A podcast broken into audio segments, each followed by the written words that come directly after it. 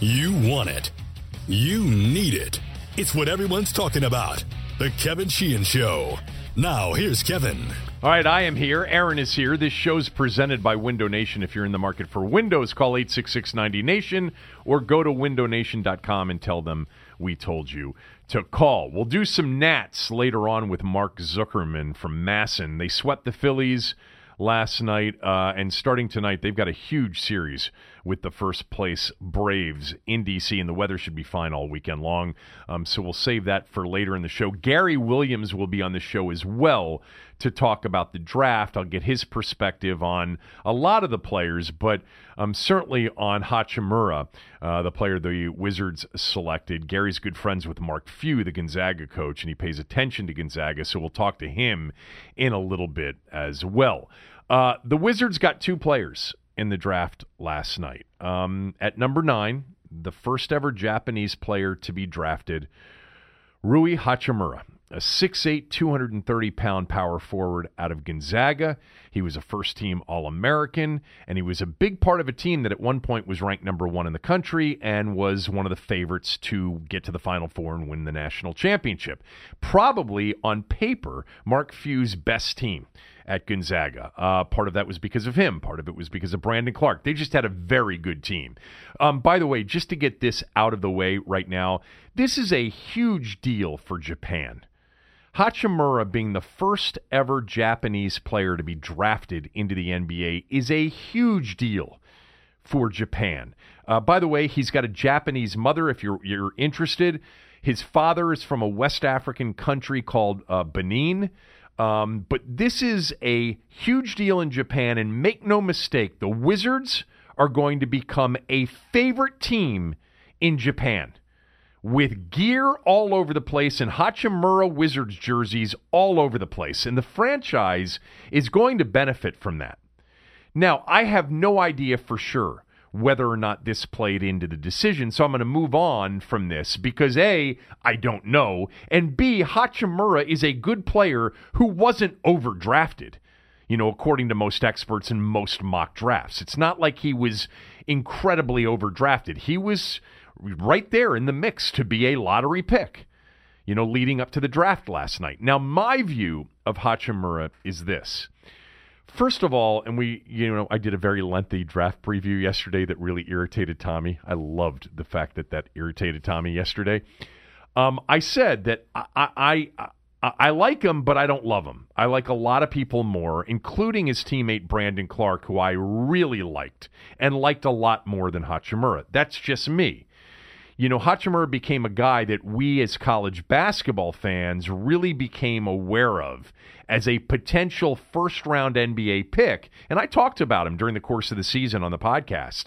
Um, but when he broke out in Maui last November, they beat Illinois, they beat Arizona, and then on the night before Thanksgiving, they beat Duke when in the moment early in that season, people were talking about Duke as an unbeatable team. Remember, they had opened the season by annihilating Kentucky, and that was an upset that night. Gonzaga was ranked, what, two or three?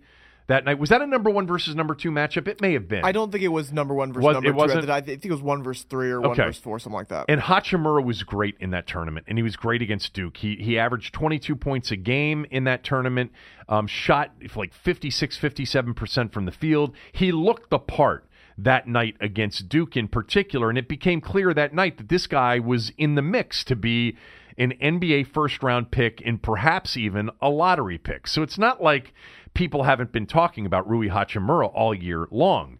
He's powerful. He's got long arms. Um, he's one of these guys who has nice, you know, sh- short mid range feel and, and a shot. But the reason that I liked Brandon Clark more, if I were in other players, which I'll get to in a moment, there, I you you saw a lot of Gonzaga this year. We we had a chance to watch Gonzaga a lot this year because they were rolling through people in that league. There was a point in that season where Aaron, remember they were beating teams in that league at one point by like an average of 40 points a night. It was crazy. They oh. lost to Tennessee, by the way, early in the year after beating Duke. And then they got on this roll in league play and just annihilated people in their league. Nobody came close until St. Mary's beat them in that championship game. Right. Um, so they had been on this roll, and then if you didn't know this, they got to the Elite Eight and they lost to Texas Tech. Yeah. Um, in a game in which Hachimura missed some key free throws in that game, ended up with 22 points, and I think I, I pulled this up last night. It was like seven or eight rebounds, something like that. Um, but anyway, I liked him, but I loved Brandon Clarke. And I talked about Brandon Clarke on this show yesterday that I thought he was perhaps the best athlete in the draft, the most explosive, had the highest motor, relentless competitor. I just think he's going to be a really good player. And by the way, he's going to end up in Memphis. Um, Memphis you know, had a great draft. Uh, Memphis has a has a team to watch here over the next few years because they got, in my view, they got a, a player that is more likely, in my view, just my opinion, to be an a future NBA MVP in Ja Morant than even Zion Williamson. Again, just one person's opinion. Um, but you know, and then they got Brandon Clarke, um, and so they've got some they got some guys on that roster uh, that can finish. You know, I was looking at their roster after the Conley deal. Jaren Jackson Jr. Uh, from Michigan State, you know, who they drafted last year. You talk about long armed, athletic finishers with a guy like Ja Morant, with Brandon Clarke and Jaren Jackson Jr you know, they're not going to be good next year or the year after, but four or five years from now, because NBA, young NBA teams don't win. You, you, you've got to figure out the game. You've got to physically mature.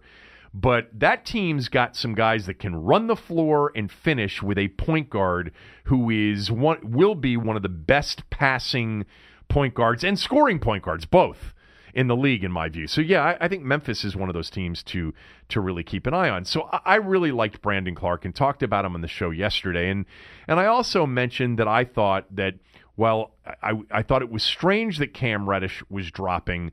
I thought Cam Reddish was really intriguing. And and if they miss on Cam Reddish and Cam Reddish turns out to be a star and Hachimura doesn't, that'll be the debate more than anything else. I think, because I wasn't interested in Nassir Little. I, he was one of the guys I wanted them to steer clear of. Romeo Langford, too. Fortunately, they didn't go for either one of those players, and Nassir Little really dropped to 25. This was the guy that, you know, a lot of people thought could be, uh, was probably going to be a lottery pick and, and slipped to 25. It was one of those scenes, by the way, all night long, the cameras on him and his table. And I always, it always breaks my heart for these young kids because they're built up by so many of these people around him. And this is like a major disappointment thing when they don't go high enough. And the funny thing about it, as adults, we can always we can all recognize this, is that this draft is celebrated by families and players as this end conclusion accomplishment. And it's not. It's the beginning of something. Now, yes, they they're going to get a rookie contract and they're going to get paid, but after the taxes are taken out and everything else goes every which direction, they to to to create generational wealth. They gotta be really good, and they gotta get the next contract, and then the the next contract would do it if they're really good when they become a free agent. But I always get sort of uncomfortable seeing this night celebrated as like this incredible accomplishment. It's like when the high school players announce their college selections. I mean, that's even worse because they're not they're not earning any money in most cases when they make their college choice. But I, you feel badly for, for the people that end up dropping in these drafts, NFL draft, NBA draft, because they have had these expectations and there's this sense of probably internal disappointment, and there shouldn't be. This means nothing, and where you get drafted means nothing. Maybe contractually in this first deal, certainly first round is guaranteed money, second round isn't. But you got an opportunity to go out and prove everybody wrong. It's what you do from this point forward that matters for a guy like Nassir Little. Anyway, I didn't like him as a prospect personally. Um, I didn't like Langford. There were a couple of guys I didn't like, but it, it, it wasn't that I didn't like Hachimura. I just liked other guys more. I think I think they perhaps would have been better served to take Cam Reddish there. I already mentioned Brandon Clarke in that particular spot. By the way, um, uh, Aaron, one of the other things I, I talked about yesterday was I could not believe that Cam Johnson from North Carolina was being thought of as a late first round selection. To me, he looked like the best shooter in the draft, either he or Tyler Herro. And at six nine with his quick release, he looked like a lottery pick to me. And he got picked 11th overall. Shocked a lot of people. Shocked a lot of people. It it shocked me too, but I loved him as a player. So if the Wizards had been the team that reached for Cam Johnson, mm-hmm. a lot of you would have said, "Oh my god, he got mocked at the end of the first round. What a joke." I would have actually applauded that because I think that he looks like he's going to be a big-time NBA scorer. Who the hell knows? But that's just the way I sort of viewed him. I also said to you and have said to you all season long that Grant Williams is one of my favorite college basketball players from Tennessee. And most of the mocks had him somewhere super late first round or second round. And he went 22 to Boston. So I'm glad Danny Ainge and company recognized Grant Williams as not being a pogo stick jumper or, you know, super athlete or super explosive, but as one of the smartest, highest IQ players in the draft with a an NBA body already at 6'8, 245, 250. I think he's going to be a very good NBA player. Now, if the Wizards had taken Grant Williams at number nine, that would have been a bit of a reach with some of the other players on the board, but he's a player I like. Ty Jerome got picked in the first round at 24 overall by, by uh, ultimately Phoenix. And we'll get into the whole, you know, the, the guys wearing the hats of the teams that drafted them, but are not the teams that they're going to play for. It's so stupid. Well, we'll get to it right now. Why doesn't the NBA just if their league year doesn't start until just before free agency, why can't they create a window in which trades are allowed to be finalized before the draft so that when you're watching the draft, which it's a television show, we can watch the draft and when a player gets picked by a team, it's the team that he's going to play for. I don't know why that would be so hard. I this is a big whiff on their part. It, it's so stupid, especially when so for uh, the show that I do in the afternoon, I was trying to book someone after Memphis made the trade. I get the Memphis radio broadcaster, and he has to say, "Oh, if the trade goes through, here's how it affects people." I don't. I don't understand that. I really do not understand that at all.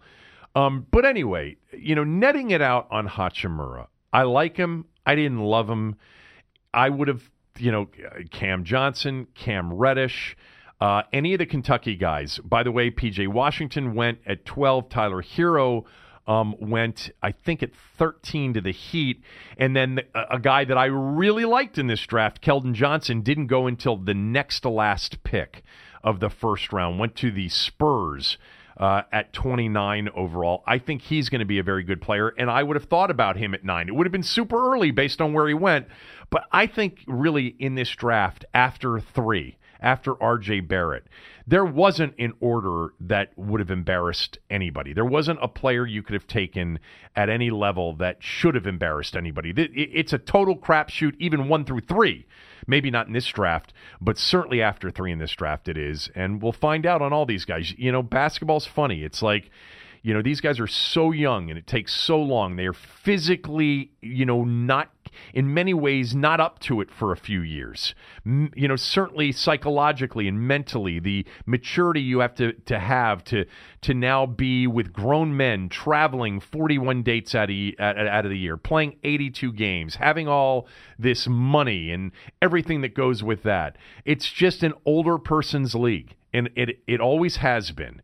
So for a lot of these players, we're not going to know for several years as to whether or not they had impact. We do know this looking at this NBA draft, you know, going back, is that somewhere in the neighborhood of about seven to eight out, out of 10 players picked do not have significant impact in the league. That most of these players, five, six, seven, eight years from now, won't be playing in the league. It's not the NFL draft. It's totally different. Uh, in the second round, the Wizards took Admiral Schofield. They traded back into the second round. They bought their way back into uh, the second round, which a lot of people thought they would do. Ben Standig was on here the other day and said, look, they only have five players under contract. They've got to take somebody in the second round. I think they will buy into the second round. And they did. And they took a 6'5, 240 pound, that Tennessee team, by the way, was thick with grown men, like for college basketball, right? Because they drafted, ultimately, they drafted a junior and a senior. You know, they didn't draft, you know, two freshmen. Uh, which, by the way, is you know they're, they're draft they're not drafting in their mind's eye projects. I think all of these guys are projects to a certain degree. Um, but Schofield was on a you know another Tennessee and Gonzaga were two really good uh, college uh, basketball um, teams this year, and Schofield in his senior year, you know, uh, he really he, he he was a very good player on a very good team with Grant Williams and Jordan Bone and you know a team that I, I felt was well well coached. Um, look, rarely do you look at a second rounder and say he's a lock to make the team, but you probably say that about Schofield because the Wizards need bodies. They need bodies that they, they can get under contract for, by the way, a low cost. Um, anyway, uh, we'll see how it works out for Admiral Schofield. Um, but a competitor, by the way, and an athlete uh, for sure. Um, couple of other quick thoughts uh, on the draft. Um, ba- back to sort of the first first round of, of this draft. I personally think that Coby White um, is going to be a perfect fit in Chicago. I, if he had gotten to nine, I, he would have been a guy that I would have not had a problem with the Wizards taking. When Culver was taken at six, and a lot of the talk started with Coby White to Chicago, I was a little bit disappointed. I was sort of hopeful that um, he might be there at nine. I do not know what the Wizards thought about him, but as I'm watching the first round develop, that was the guy I was like, come on, have him slip. Let's get a point guard because we all like Satoransky. He's fine. He's not a starting point guard in the NBA. They they need to find another guy that can really move, and Coby White can really move. And by the way, can just shoot it a lot better than John Wall can, as an example. I was surprised Jaxson Hayes got picked that that high. Um, I personally, I thought I thought that was way too high.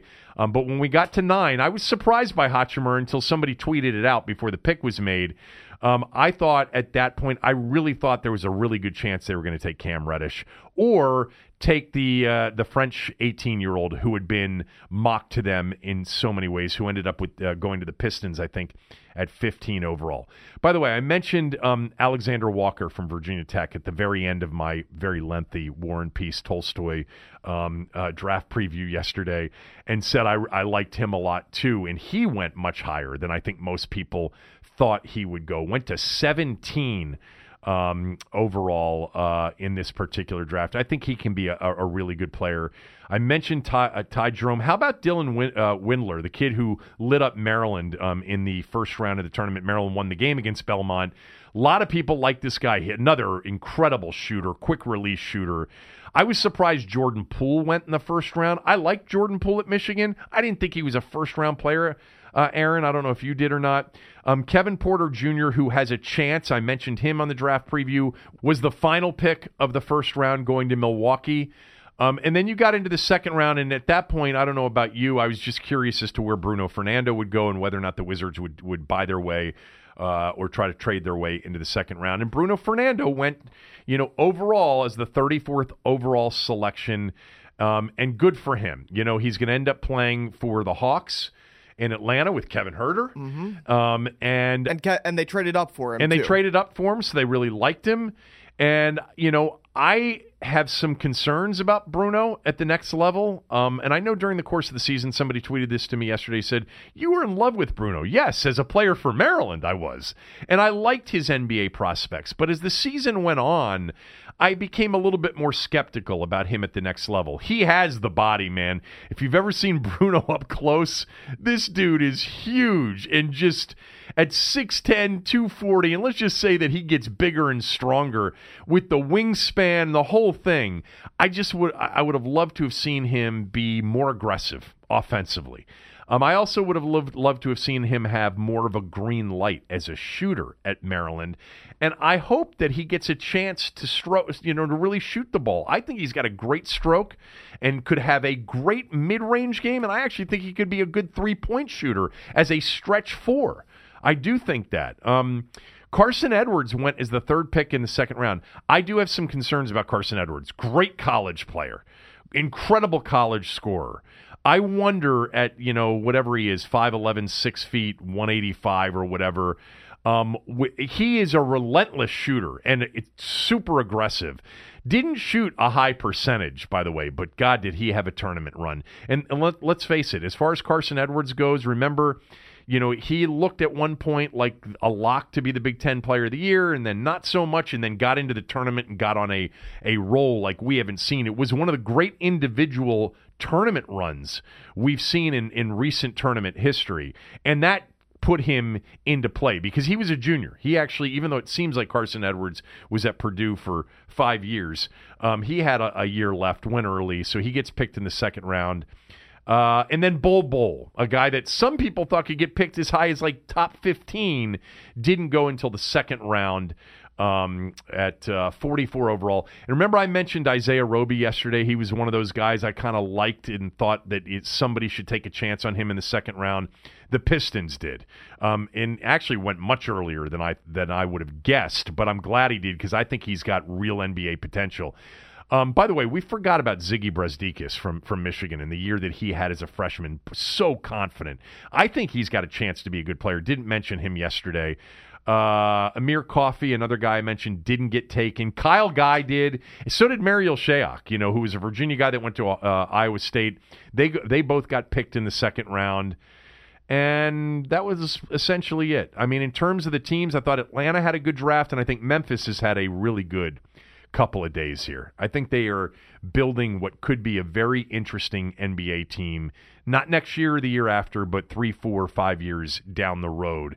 If Ja Morant turns out to be what I think, you know, he could potentially be with the guy with guys like Jaren Jackson Jr.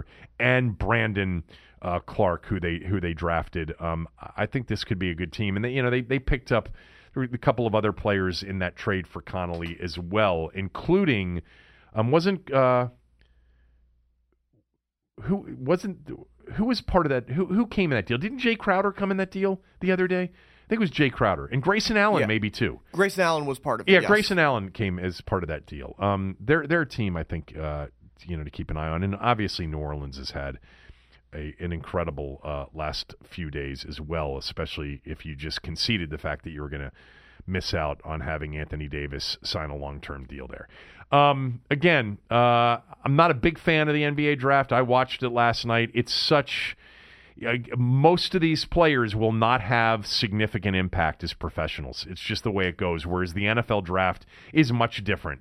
Um, and I just don't understand why we can't get the trade, these trades finalized before draft night or even finalized during draft night. Why can't the players walk up and be drafted by the team that drafted them and wear their wear their hat? I don't understand that. I, I will say this though, man. Last night, a lot of guys looked drip. Uh, did, didn't you think a lot of guys looked drip last night? I had never heard that term until Maria Taylor and others were talking about how drip everybody looked. Was that a term you were familiar with? I had heard it before. Yes. You had? Yes. You're acting like it, it, it- that I'm I'm a complete old, you know, out of touch guy that I, had not did- heard I- that term. I, I well, not that you haven't heard it, but just hearing it coming out of your mouth was. Uh, but this was something you were very familiar with. I don't know about very. I, I had heard the term before. Yes. Did- were you surprised that it was used so often last night? I'll like, be honest. I watched a good chunk of it uh, at a bar, so I wasn't hearing Okay. a lot of it. So Uh, I, I can't tell you how many times the description drip, which apparently is a synonym for swag, which which is a synonym for for those of you that don't know what either means, you look really good tonight, man. You're really pulling it off tonight. There you go. You know who's not drip right now? Me. Um, Gary Williams is coming up here shortly. Uh, but first, a quick word about Window Nation. I've mentioned this over and over again. I've used Window Nation. Listeners have used Window Nation. If you're thinking about new windows, please give Window Nation a shot. It's totally worth your time. I promise you that this is a company that will take good care of you. This has been my personal experience. Window Nation, first of all, will send somebody out to your home whenever it's convenient for you and quickly too. So if you want, you know, an estimate tomorrow or over the weekend, they'll come out and do that if that's more convenient for you. It's a free estimate, so you've got nothing to risk. And the price quote they give you is good for 30 days. Window Nation has an A plus rating from the Better Business Bureau. They've installed over 150,000 windows just in the last year alone, 99.5% of them requiring no follow up service. They've got over 10,000 online positive re- reviews, and they give lifetime warranties on their product. And they've got a great offer going right now. Buy one window, get one free, no limit. That's buy one window, get one free with no limit, so you can buy 30 windows and get 30 free if you need 60. It's a lot of windows, but you get the point. Buy one, get one free with no limit. Plus, they are offering their zero zero zero deal. That means zero down payment required, zero interest, and zero payments for 12 full months. Call 866 90Nation or go to windownation.com. That's 866 90Nation and mention that you heard about Window Nation on this podcast. All right, let's bring in Gary Williams, Hall of Fame coach Gary Williams, former Maryland basketball coach and a frequent guest on the podcast and on the radio show before. And I was just thinking about you this morning because I know Mark Few is one of your better friends in coaching, and so I'm I'm expecting that that you probably watched Gonzaga enough this year to have an opinion on the Wizards picking Rui Hachimura. What did you think? Well, if if you play for Mark Few, you're, going to know how to play. I think that's that's a big thing now, and I think Golden State, obviously, uh, so much talent, but those guys knew how to play. You know, you, you look at Green, who played for Izzo. You you look at um, a guy like Curry, who got to play for uh, McKillop down at Davidson, one of the better, you know, mid-major coaches out there, uh, and you know, it means a lot when when you know how to play given your talent. And um, against Duke in the Maui Invitational. I, I thought he was uh, the best player on the floor. He had a tremendous game. That was a great early college basketball game, and then I saw him play a couple times during the season and in the NCAA tournament, and I don't think he quite played at that same level, um, but it's there, you know. And I think sometimes you get into the season and you get a couple guys in your team that are thinking about the NBA, and you know, funny things can happen. But um, I just think overall, you know, for the ninth pick, he he's really solid, and uh, I think he can contribute, and I think that's what you're looking for. Yeah, you know, I feel exactly the same way you you do, and and I said yesterday in sort of previewing the draft that I actually liked um, a lot more. I like Brandon Clarke off that Gonzaga team as a pro. I just, to me, he right. is. And by the way, I think he would have been your type of guy because he's just high motor, relentless, you know, relentlessly competitive, you know, and just fearless. And and Hachimura, I thought was a good player, but I just thought Clarke was better. And the way you described it, I didn't describe it, but you're totally true, right about this. That early in the year, and I mentioned the Duke game, you know, it became clear that this guy looked like a potential lottery pick. But later in the year, at times in watching him, he looked awkward as a basketball player. You know, dribbling sometimes with his without his head up and not seeing the floor as much and you know, to me, that's always a little bit of a red flag that he doesn't look like the most natural of basketball players. I, I agree with that, and I think um, you want to see improvement during the year. I don't care what year you are as a college player. Uh, you want to see it in teams, and you want to see it in individuals. And you know, I always look going into March, you know, for the NCAA tournament, like, okay, what teams have gotten better? What player is really coming on strong? And that team usually does pretty well in the NCAA tournament. Uh, and so uh, he, but the thing is, once you're drafted, once once you're done with college, you also look at that as okay, here we go. You know, this is my future. You know, and I've had guys tell me uh, after they were drafted, they were really going to work hard and get in great shape to be ready to go with the pros. And I feel like, well, how about playing for us in great yeah, shape? Right. You know? you know, don't, you know, why now? Uh, but really, that attitude is out there where I think these guys, and he, seems like a mature kid, that these guys understand this is their profession now. This isn't, uh, you know, playing in front of great crowds or anything like that. This is this is what you do for a living, and it's a great way to make a living. And you know you take advantage of it. Yeah, I mean, you know, so, that's right. I mean, they're get they're getting paid, and and the mindset and the mindset of the people around them is all right. Now this is serious stuff. You're getting paid now, um, to go play, right. as if it weren't serious when he was when those players were playing for you. Um, who did I know you... it's it's. Go ahead. I'm sorry. No, no, go ahead. No, I was just going to say it's a, it's a, it's a different mindset. Um, and it, it takes a lot of maturity in college, I, I, I think, to to really focus on the moment. If you're good enough to maybe have a chance to be a, a professional player, uh, especially nowadays with the social media and your friends and all, all those people that are telling you how good you are, it's really hard to understand what you have in the moment. Yeah. Um, we didn't talk before the draft, but who did you really like in this draft? And you know, were there players that you thought teams might be making a mistake if they took them, you know, in the first round or too high? Yeah, I, w- I was wondering um, the uh, the third player from Duke, uh, who, who, I guess he went tenth in the draft. What's his name? I'm, I'm blanking Cam, on his Cam, name. Cam Reddish. Yeah, I'm, I was wondering about him. You know, I, I I didn't see a motor there that is a typical Duke player. You know, that just goes all the time, and you know that type of thing. And maybe because he was playing with Williamson or you know whatever that Barrett, yeah. he didn't. You know, it was hard to you know be compared to those guys. So, but uh, you know, and that that's the thing. You now, I I don't think anybody was sure after the first three or four picks last night. So these guys they're going to separate themselves um, by their their attitude, effort, all those things. People, you know, the analytics are fine. I mean, you know, you can measure guys and you know all, all that, how they shoot the ball, and all, all those things. But what separates players that are really even, and it looked like there was a lot of players from the way everybody was talking before the draft that were really even. So if that's the case, then the other stuff separates you. You know, your heart, uh, your determination, uh, your teammates. You know, if you get with good guys on your team, uh, all those things matter.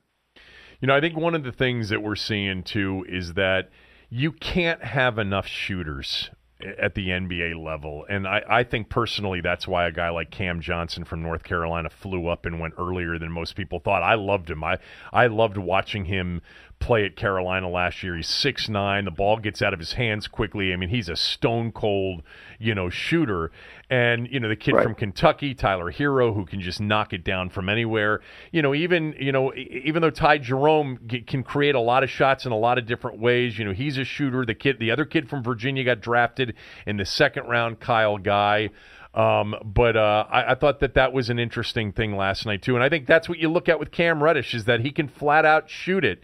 But uh, yeah. there must have been, you're right, though, there must have been something about him because remember, early in the season, you know, he's a top three, top four pick. And, you know, he went 10th, right. you know, but but there must have been something there with him.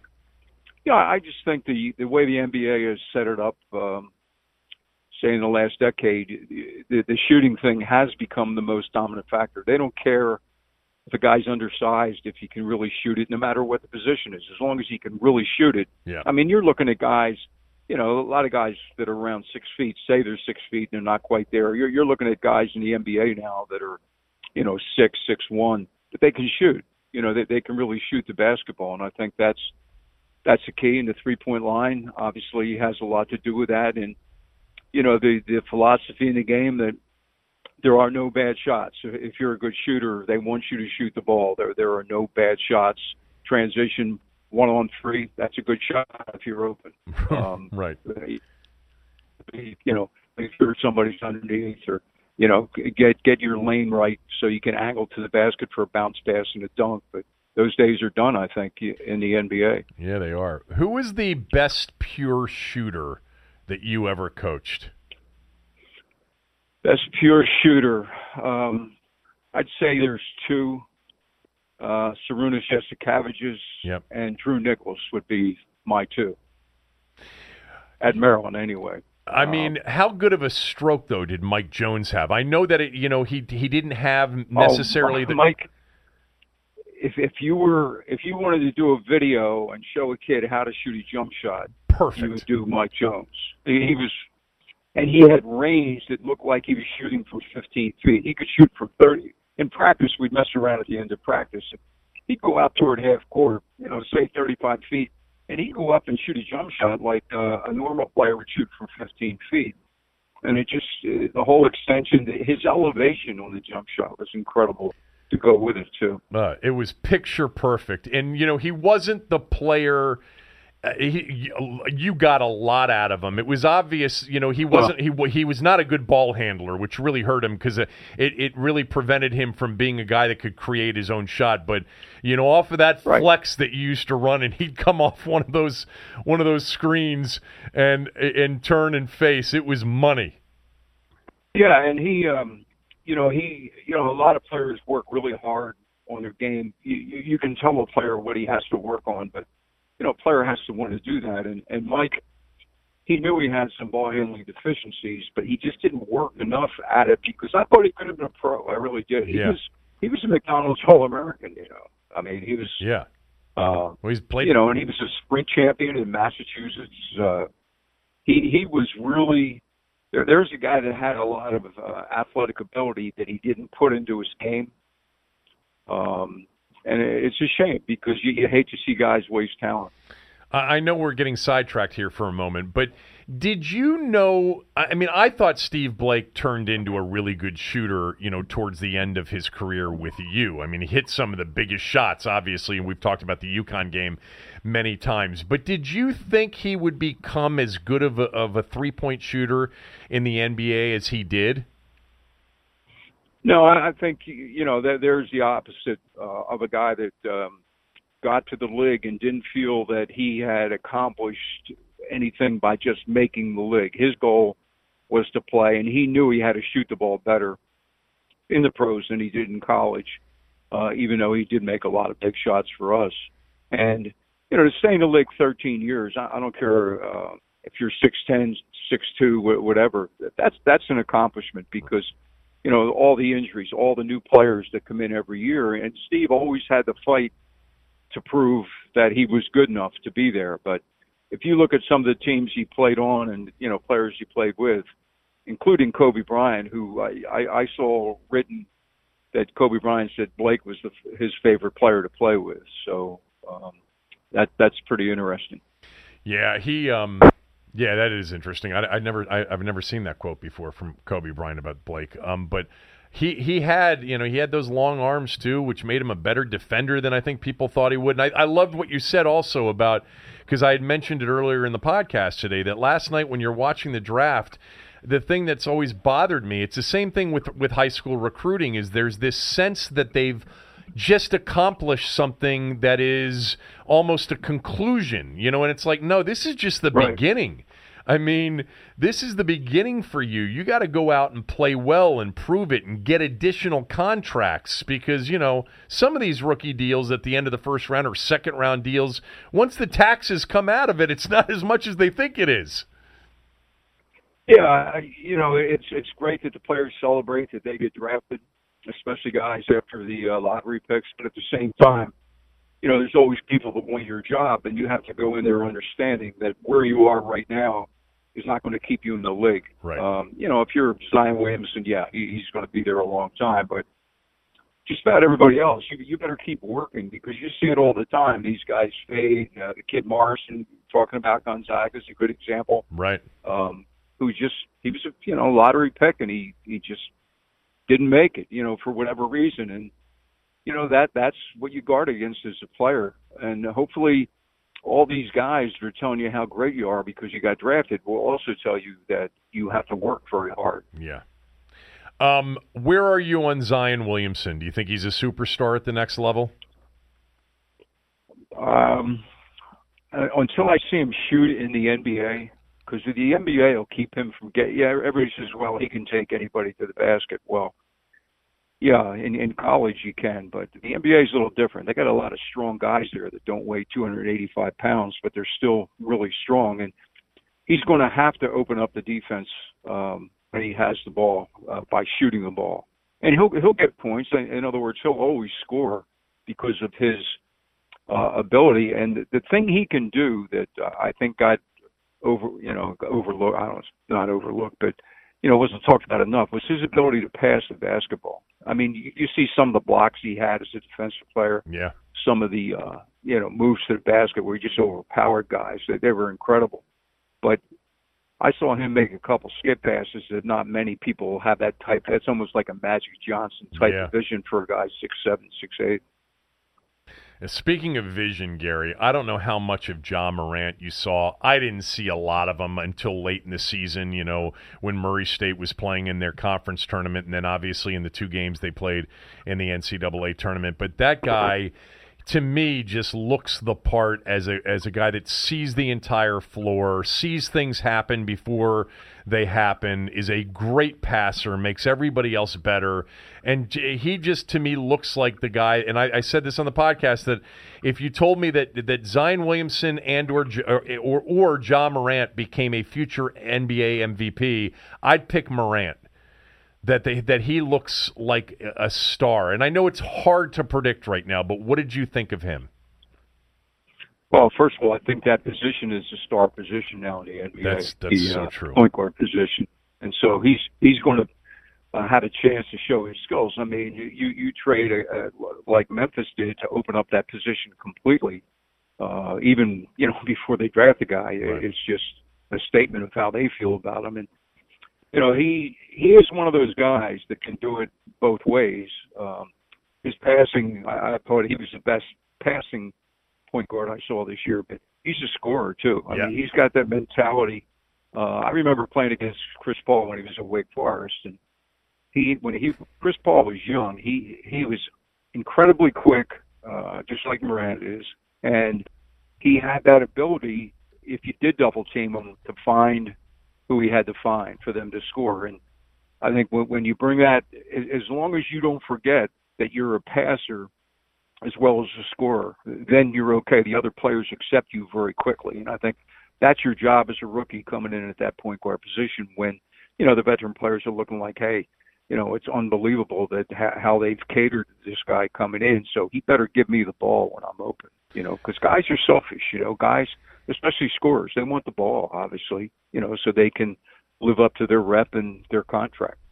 You know, you brought up Chris Paul, and it just it made me think of a specific game when you were coaching um, Maryland against. I think it was D- Dino Gaudio was the coach, and Chris Paul was playing for Dino Gaudio that year. And I think you guys played him in a tournament game, and you threw a zone at Gaudio, and he had no idea what to do with it. It and I and I'll never forget. It was the turning point in the game, and you had a lot of those moments where you, you know, you figured something out, and and by the time they figured it out, the game was already over. But um, that some of those some of those Wake teams, I thought I thought actually Skip Prosser was a was a good coach, and obviously Oh, died. Prosser was a very good coach. Very good Yeah, coach. He, um, I don't think he ever got a chance to really show uh, how good he was. Uh, another guy like that when I was coaching was Herb Sendek. oh yeah, At, uh, he was always overshadowed by you know Dean Smith and uh, Mike Krzyzewski, which is understandable, but at the same time, Sindak could really coach, and that that was where he was. He did his best job at NC State. In other words, he went to uh, Arizona State, had Harden Yeah. playing for him at Arizona State, and then he's at Santa Clara now. And I always thought that he could coach with anybody. And one of the great trivia questions is where Herb Sendek went to college, which was uh, Carnegie Mellon, which he might be the only pretty hard to get into. to come come out of Carnegie Mellon. That's right. He had to get in there first. You know, it's funny that you mentioned him. Uh, ESPN's been running the this series um, about cha- it's called Chasing Ghosts, and it's the basketball programs that had legendary coaches, and the programs, for all intents and purposes, is, have have never been the same. And they did NC State the other day, and they they essentially said, you know, it's never been, it's not been the same since Valvano.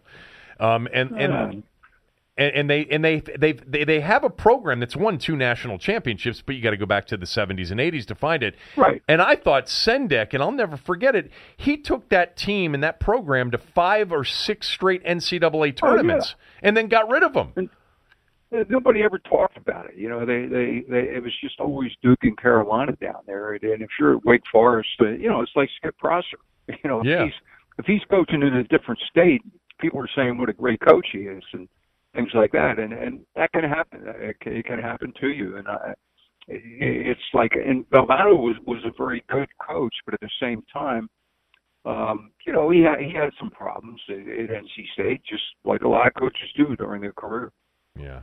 Um, I think it's an interesting conversation, by the way, that to have about programs that sometimes their fan bases uh, elevate them to a level that they really aren't. And I think you know with NC State that you know the the the fan base because they've won two national championships. Sometimes the fan base thinks that they should do better than Herb Sendek, you know, or do better than than somebody that they have. I actually like the guy Kevin Keatts that they have there right now, um, but you know, we we've talked about that as Maryland fans before, and sometimes in our own mind we elevate the program to a level that maybe is a little bit higher than it is. But to me, it's always been a top, you know, fifty, you know. You you and Yeah. you you obviously with the national championship elevated it to being maybe not a blue blood with Carolina, Kansas, Duke, and No. Kentucky, but it was in the, at the next level. Yeah, I always thought of Maryland, we we could be good enough to play those. Uh, saying, I mean, those the commitment those schools make administratively um, toward their basketball programs Right. Are, are incredible, and that's a big part of your success. I think that's one of the overlooked things is how's your administration? How how do they feel? Do they do everything they can to assist you? In other words, uh, uh, Mike Krzyzewski, he's earned it, but he, you know, he walks in the office and all he has to do is get ready for practice. He doesn't have to put out fires. He doesn't have to, you know, fight uh, getting a kid in school, any anything like that. And you know, it it does make your life a lot easier as a coach when you when you have that, uh, you know, as Right. part of your program. All right. Uh, we we talked draft and we talked like we usually do about a lot of things that we weren't intending to talk about, but it's always fun and I always enjoy it and I always appreciate it. Um, I'll talk to you soon. I mean, I know we were going to play golf at some point this summer. I Yeah, guess that hasn't happened yet. we'll we'll do that. I, it's uh, Scott's going to be in town at some point soon, so we'll figure it out and, and get out there. Sounds good. All right. Thanks, Gary. Thanks, Kevin. Appreciate it. always great catching up with Gary. Um, always enjoy it, and uh, you know, talk draft a little bit. Um, but as I often do, I digress into Maryland basketball stories from the past, which Gary loves talking about. And there's nothing better than being with Gary outside of like an an interview um, environment. Um, he loves and always, you know, for for guys like him, you run into guys all the time that just want to talk about, you know, certain games and players and get stories. And Gary's always so generous with his time on that stuff and never seems to tire of talking about it. I, I've I've felt this way for a while. I think he has really missed coaching since retiring, and probably as recently as maybe just a few years ago, if if the opportunity had been the right one, would have tried to figure out a way to get back into it. But anyway, um, thanks to Gary uh, for spending some time with us today. Quick word about launch workplaces in Bethesda. If you've got an office right now that you need to move out of or you're working from home and you live in the Bethesda area, upper northwest DC area, and you're looking for a new place, I want you to consider launch workplaces in Bethesda. They've got flexible and affordable private office solutions so you can get work done. It's a beautiful new space, fully furnished offices. They've got conference rooms, co working desks. So if you just want to come in one or two days a week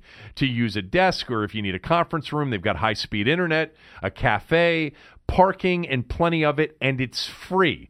Uh, get more work done today by moving your office to Launch Workplaces in Bethesda. Call today for an exclusive free two day trial, 240 800 6714, or go to launchworkplaces.com. That's 240 800 6714 or launchworkplaces.com. All right, there was a story that, that uh, sort of broke while we were uh, while we've been recording this podcast, and Aaron brought it to my attention, and I want to read some of the quotes from it. But it is right now trending here this morning is the top story on ESPN.com, and it's about Alex Smith. Fox Five here locally, um, Angie Goff uh, is, uh, is she a reporter or an anchor on Channel Five? I don't know. I'm assuming she's a reporter. Maybe she's an anchor. I'm not. I'm not sure. Um, I think I knew who Angie Goff is, but I'm not sure if she's a reporter or an anchor. But it's it's it's not really meaningful. For, um, she got the interview on her podcast. Um, it's called Oh My Goff podcast, and she interviewed Alex Smith. And I want to read some of the quotes from the story. Um, she sets it up by saying Smith feels good enough now to at least consider returning, even if multiple hurdles remain and the team views the possibility as a long shot. And he said to, to Angie Goff, quote, that's the plan. There are steps I've got to conquer before I get there. Learning to run again. That's a big one. I'm already throwing. Throwing isn't a problem, but dropping back, moving around, change of direction. The steps I'm at now are lifestyle steps.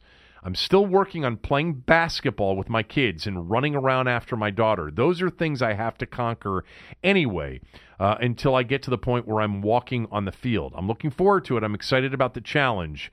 The stronger I get every week, the more I do, the more hopeful I am that that's a real possibility. Um, in talking about you know the injury, uh, by the way, in in those first two you know uh, quotes that I read through, the the fact that he says he's still learning to run again, obviously that that tells you how far off he is, and he still has to wear that external fixator, that contraption around his knee, for another four to six weeks, which would put you know him in. Um, that that contraption that he's had, it would mean he was in it for seven and a half months. Um, but the fact that he's talking about learning to run again, and you know these are lifestyle steps that he is you know, trying to get back to the point where he's healthy enough to play with his kids. These are the things you typically hear from someone who is not super confident about a return to professional football. Um, he said to Angie Goff from Fox 5, he said the, the last three months have been life changing. Uh, and the, he and he specifically talks about the first four months after the injury being quote really, really hard. Just to be in a wheelchair as long as I was. When you have independence and lose it, that was the hardest part. Um, he credited, by the way, the effect of that external fixator, the thing that he has around his knee.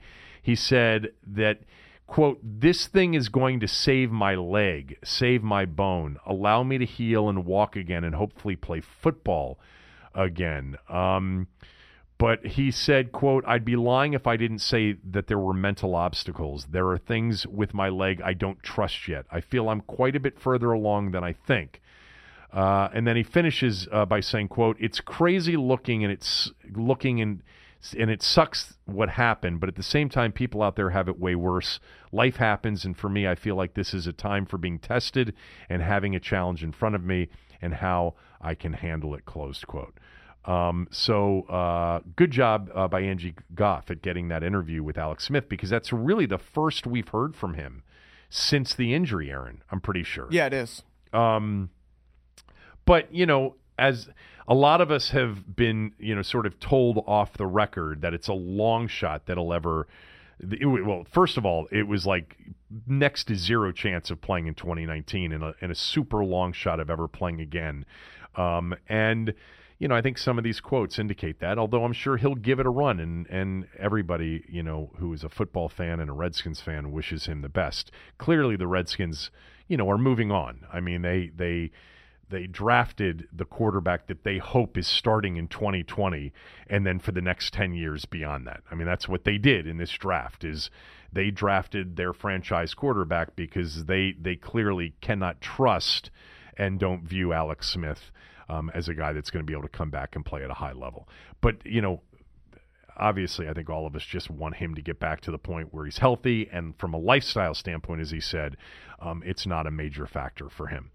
Uh, okay, uh, quick mention uh, about the podcast on the kevinsheehanshow.com. So I know I mention this all the time that if you're not comfortable on your you know iPhone or any phone listening to a podcast, that it's really easy to listen to it on the website. I urge you to do that too every once in a while because we also blog there every once in a while on the website, thekevinsheehanshow.com. Um, but it's also, in many ways, Aaron, it's easier to fast forward and rewind, you know, uh, than it is on iTunes or any of the other podcast platforms. And somebody brought that up to me yesterday because I was out on the golf course and they said, I've never listened to the podcast on iTunes. I've only listened to it on your website. It's very easy. And I just find that actually it's much easier to rewind and fast forward through. Um, personally, I think it's easy to do on iTunes, but I get it because you can really take a chunk out of it with your, you know, uh, with your mouse by just you know scrolling ahead and clicking. So check it out on the KevinSheehanShow.com uh, occasionally, uh, if you will. But we still prefer that you subscribe on iTunes, rate us, review us. That works out best. All right, let's bring in Mark Zuckerman, who covers the team for MASN uh, Nats tonight with the first of three, a huge three game set um, with Atlanta uh, downtown. Um, before we get to that, Mark, you know, I'm glad that they ended up getting three out of the four games, and I think actually they could have potentially gotten all four in. I, I don't want to spend a lot of time belaboring, you know, whether or not these rainouts and the suspensions were worthy or not, but they got three out of the four in against Philadelphia and won all three, and I thought won all three impressively. With, by the way, one of the more memorable pitching performances um, in in recent you know Nats history with the black eye game. I guess they're calling it now with Max Scherzer. Um, you surprised that they were really in many ways dominant over the three games that they actually got in against the Phillies? I, I was I was impressed, very impressed with it. Now, I mean, the Phillies came into this kind of reeling themselves. They've got some issues, and um, certainly the Nats caught them at a good time. But it's tough to win to sweep any doubleheader. I don't care who you're playing. To win two games on the same day um, is never easy, and then to come back the next day and win. And like you said, it was pretty much convincing fashion. I know that uh, the games were close, but it never really felt like they were in danger of of blowing it. Um, so I, this is a different team, and you know it's it's a little too early to get too excited about it. But I think what stood out to me is if you think back over the years, whenever they've had one of these big series uh, where they're maybe trying to get back in a race in the years that they didn't make the playoffs, and you said, okay, well, here's their chance. They've got to do it now, or else it's not going to happen. They've more often than not uh, fallen flat in those series. And so for them to, to seize control back here, um, win all three games, play well in all aspects, uh, win it pretty convincingly, I think it says something about this team that um, they are not nailing it in. That they, you know, they are determined to try to get themselves back in this thing. It's a long way to go. We'll find out more this weekend because the Braves are a much better team and playing much better right now.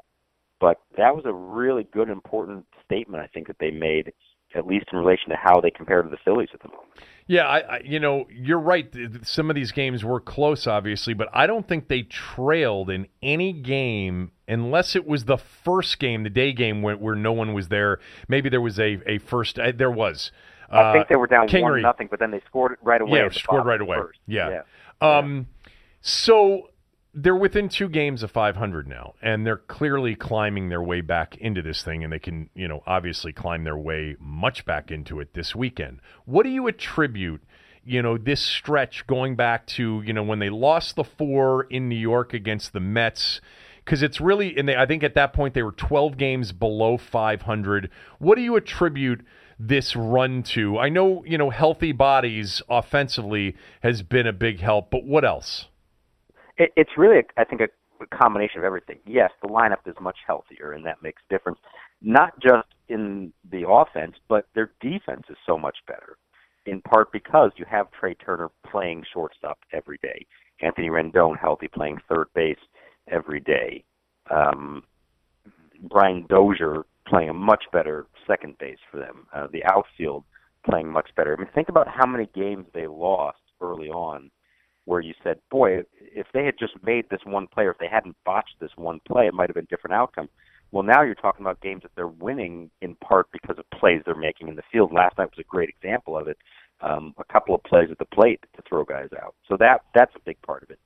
Uh, the back end of the rotation has been much better. I know Fedde wasn't so no, great last right. night, um, but in the bigger picture, he's been better. And Anibal Sanchez has been phenomenal since coming back from his hamstring injury. So that's a thing. And then the bullpen is stabilized. I'm, I'm not going to go out and say it's a, a good bullpen yet, but Tanner Rainey has really stepped up to, and, and showing that he could be a, a reliable setup man. Wander Suero, when used, I think properly, not overused, has showing that he has the stuff to be effective.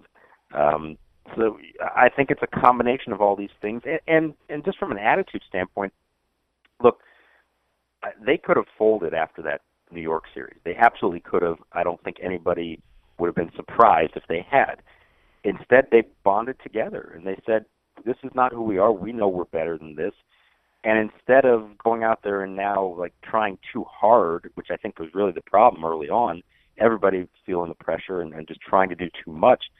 They're just trusting the fact that they are good players, that they have the ability to win games, uh, and you're seeing just a much more relaxed and just um, uh, competent team out there than we saw for the first two months. Uh, the Phillies are have not necessarily been um, very competent recently, anyway. And and Bryce Harper's, you know, having obviously a subpar season, so much so that you know they tried him last night in the leadoff spot, and I, I know that the Nats tried that a few times with him, you know, out of necessity on, on occasion, and and I guess for sort of experimentally uh, at other times. You you probably remember specifically when they did it and the reasons why.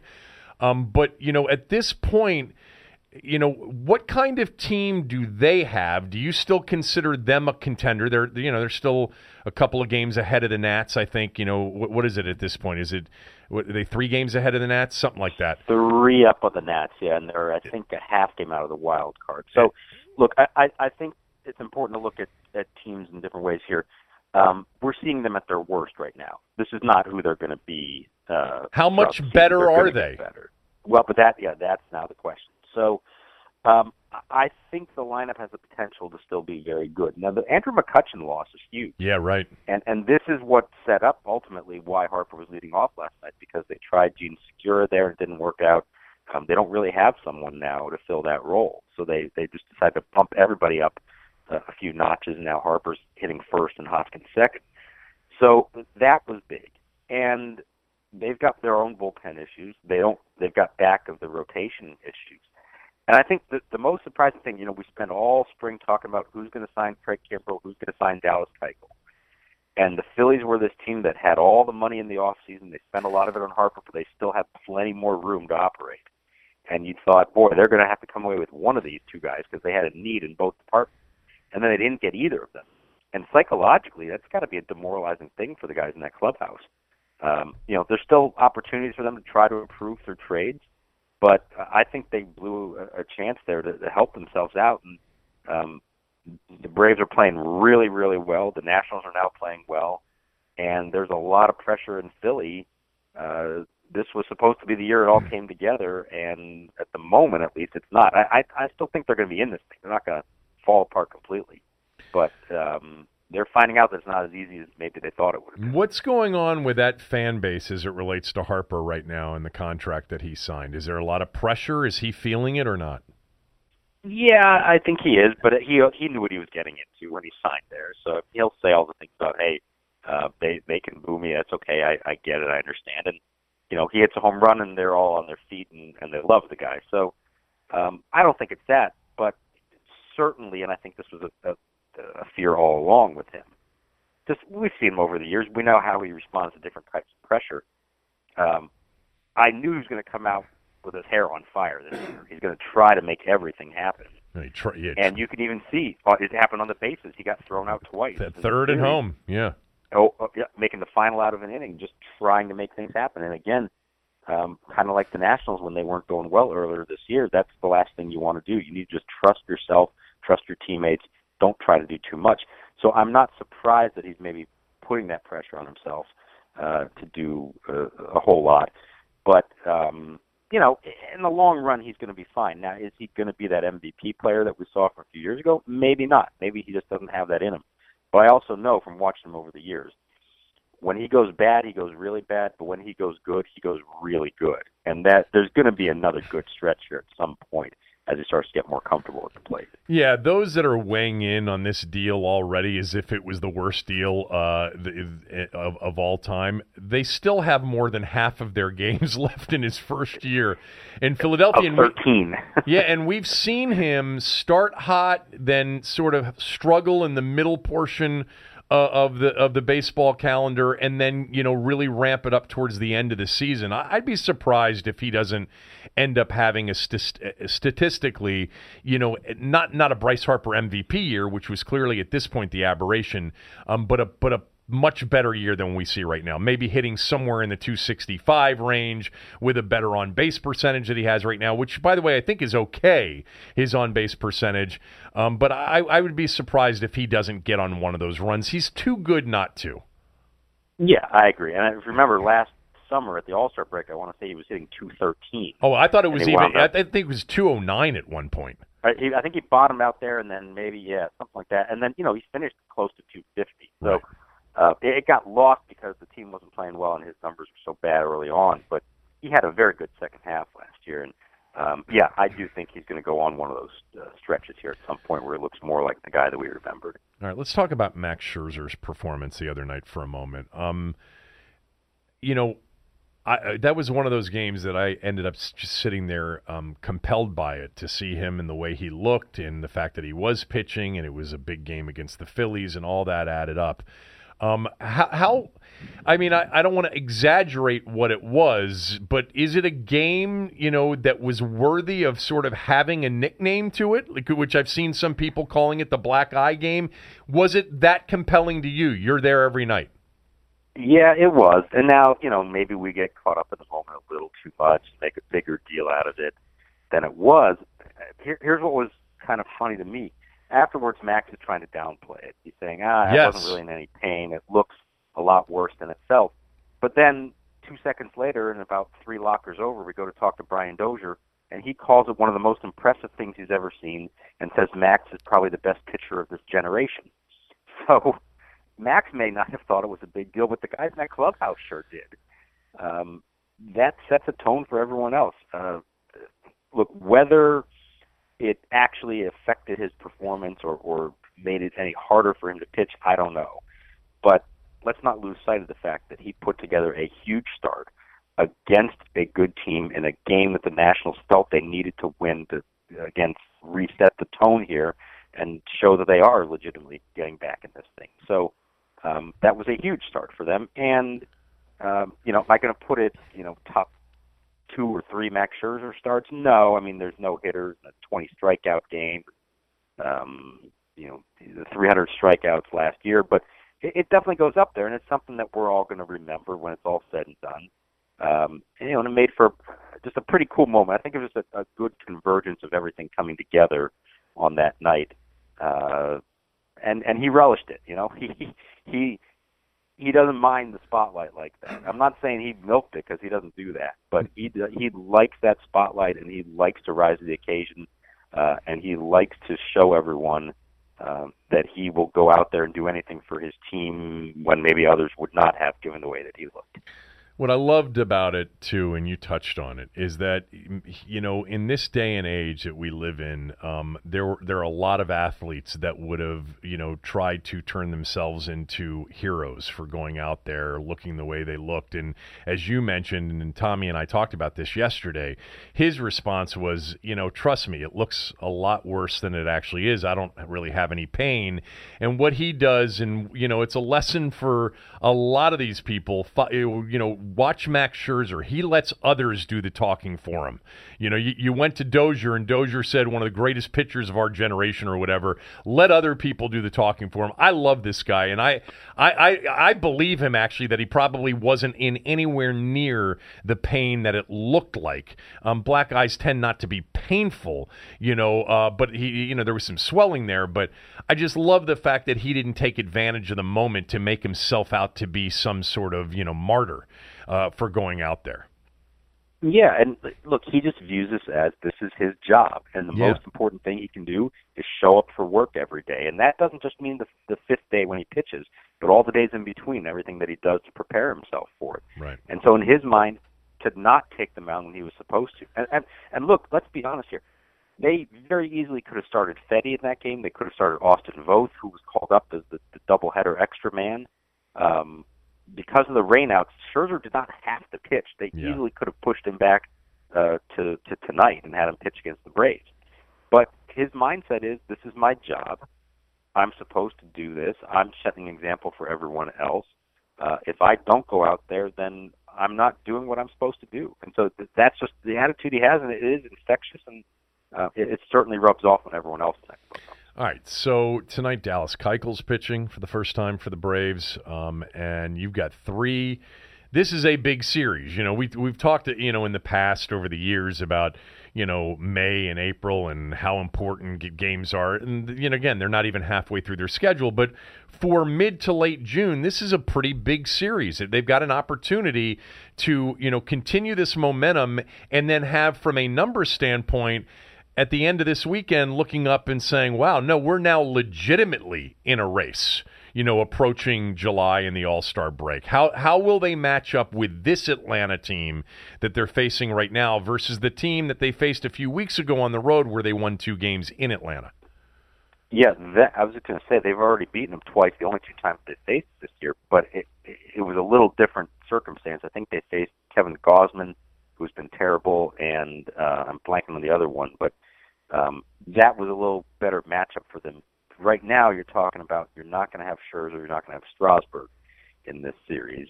Um, I thought I'm sorry, you do have Strasburg. No, you have tonight. Strasburg tonight, right? Yeah, yeah, I'm sorry. Yeah, yeah. I'm sorry. You're Okay. right. Strasburg was supposed to pitch last night. Uh, Strasburg tonight. Sanchez has been good, and then somebody has to be called up, probably Joe Ross for Sunday. So you don't have Max, you don't have Corbin. So Corbin That's can't Corbin can't pitch Sunday. I don't think they would bring him back on short rest. Okay. Uh, I I'd be surprised if they would do that. Um, you know, you, you never say never, but I, I don't think they're going to do that. Um, so you know, it's a little bit not ideal. And then the Braves have uh, you know Keuchel, who's going to be fired up tonight, uh, Foltynewicz, and then their top rookie uh, Soroka, who's starting on Sunday. So it is a tougher matchup. The Braves are playing really well right now. Now, all that said, the Nationals have won their last, I believe, five games against the Phillies and Braves. Um, they're overall eight and five against those two teams, something like that. So I mean, they are showing that they can compete with the teams that are ahead of them in the division. Um, here's an opportunity now, given how much better they're playing, to come out and say, however many games they win this weekend, to say, hey, we are still on par with you guys, or maybe even better if they win a, a couple of games, uh, and just sort of remind the Braves that, hey, you know what, we're not out of this thing. You don't have this thing locked up. They're going to see them a lot over the rest of the season. There's still 17 games between these two teams, so there's going to be a lot of opportunities for them to try to make up the ground. Sure. Um, but I think this weekend is more about sort of the, the, the statement potentially that you could make as opposed to the practicality of, well, how many games back? Look, they're not going to be in first place at the end of the weekend. That can't happen. But they can send a statement to say, hey, don't forget about us. We're going to see you plenty of times over the rest of the summer. Yeah, I mean, I, I think this. I mean, this is one of those weekends. They could they could be four and a half back on Monday. They could be ten and a half back on Monday. Um, but Right, I, but I, but I would think that you know it would be really important from a psychological standpoint to win this series, to win two out of the three this weekend, because that puts them, you know, in a, in a pretty good spot, sitting there six and a half back with, as you mentioned, still a lot of games left to be played head to head and and otherwise. Um, thank you for doing this, especially on short notice. I, I always appreciate it and enjoy it. Uh, and we'll talk soon. Thanks, Mark. My, my pleasure. Thanks, Kevin.